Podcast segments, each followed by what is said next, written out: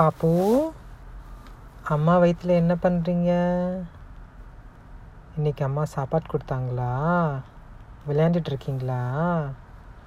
விளையாண்டுக்கிட்டே இந்த கதை கேட்குறீங்களா சரி. ஒரு நைட்டு நரி வாக்கிங் போயிட்டு இருந்துச்சான் அந்த நரி வாக்கிங் போயிட்டு இருக்கும்போது கால் தவறி ஒரு கிணத்துல விழுந்துடுச்சான் அந்த நரியால் அந்த கிணத்த விட்டு வெளியில் வரவே முடியலையாம். நைட் ஆச்சா? ஹெல்ப்புக்கும் கத்துச்சான் யாரும் வரலையாம். சரி நைட்டு அந்த கிணத்துலையே இருந்துச்சான் மறுநாள் காலையில் அந்த வழியாக போன ஒரு ஆடு வந்துச்சான் அது ந- நரி நரியை பார்த்து அந்த ஆடு கேட்டுச்சான் இந்த கிணத்துக்குள்ளே என்ன பண்ணிக்கிட்டு இருக்கீங்க? அப்படின்னு.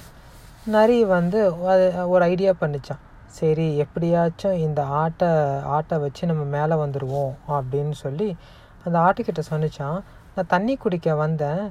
இந்த- கிணத்துல இருக்கிற தண்ணி ரொம்ப உலகத்துலேயே ரொம்ப டேஸ்ட்டாக இருக்குது அப்படின்னு சொன்னிச்சேன். நீயும் வந்து ப- குடிச்சு பாரு அப்படின்னு சொல்லியிருந்தான். உடனே ஆடு அந்த நரி சொன்னதை கேட்டுட்டு கிணத்துக்குள்ளார குத்தப்பு கு குதிச்சுட்டான் குதிச்சுட்டு அந்த தண்ணியை குடிச்சிட்டான் குடிச்சிட்டு பார்த்தா ஆ ஆடு நிமிர்ந்து பார்த்தா எப்படி வெளியில் வர்றதுன்னு அதுக்கு தெரியவே இல்லையாம். அப்போ நரி சொன்னிச்சான் ஆடு ஆடு. நீ நின்று நான் உன் மேலே ஏறி நான் வெளியில் போயிடுறேன். வெளியில் போனதுக்கப்புறம் நான் உன்னை தூக்கி விட்டுடுறேன் அப்படின்னு சொன்னிச்சான்.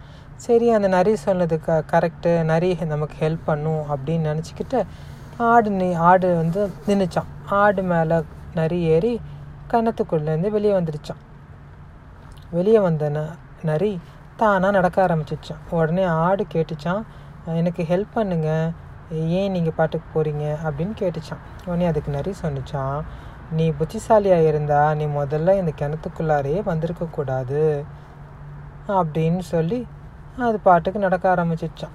இதுலேருந்து நமக்கு என்ன தெரியுது? எந்த ஒரு விஷயம் செய்யும் போதும் புத்திசாலித்தனமாக செய்யணும் கவனமாக செய்யணும்.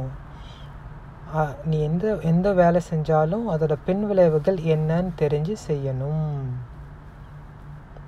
சரியா? நாளைக்கு உனக்கு இன்னொரு கதை சொல்லுவேன். டாட்டா!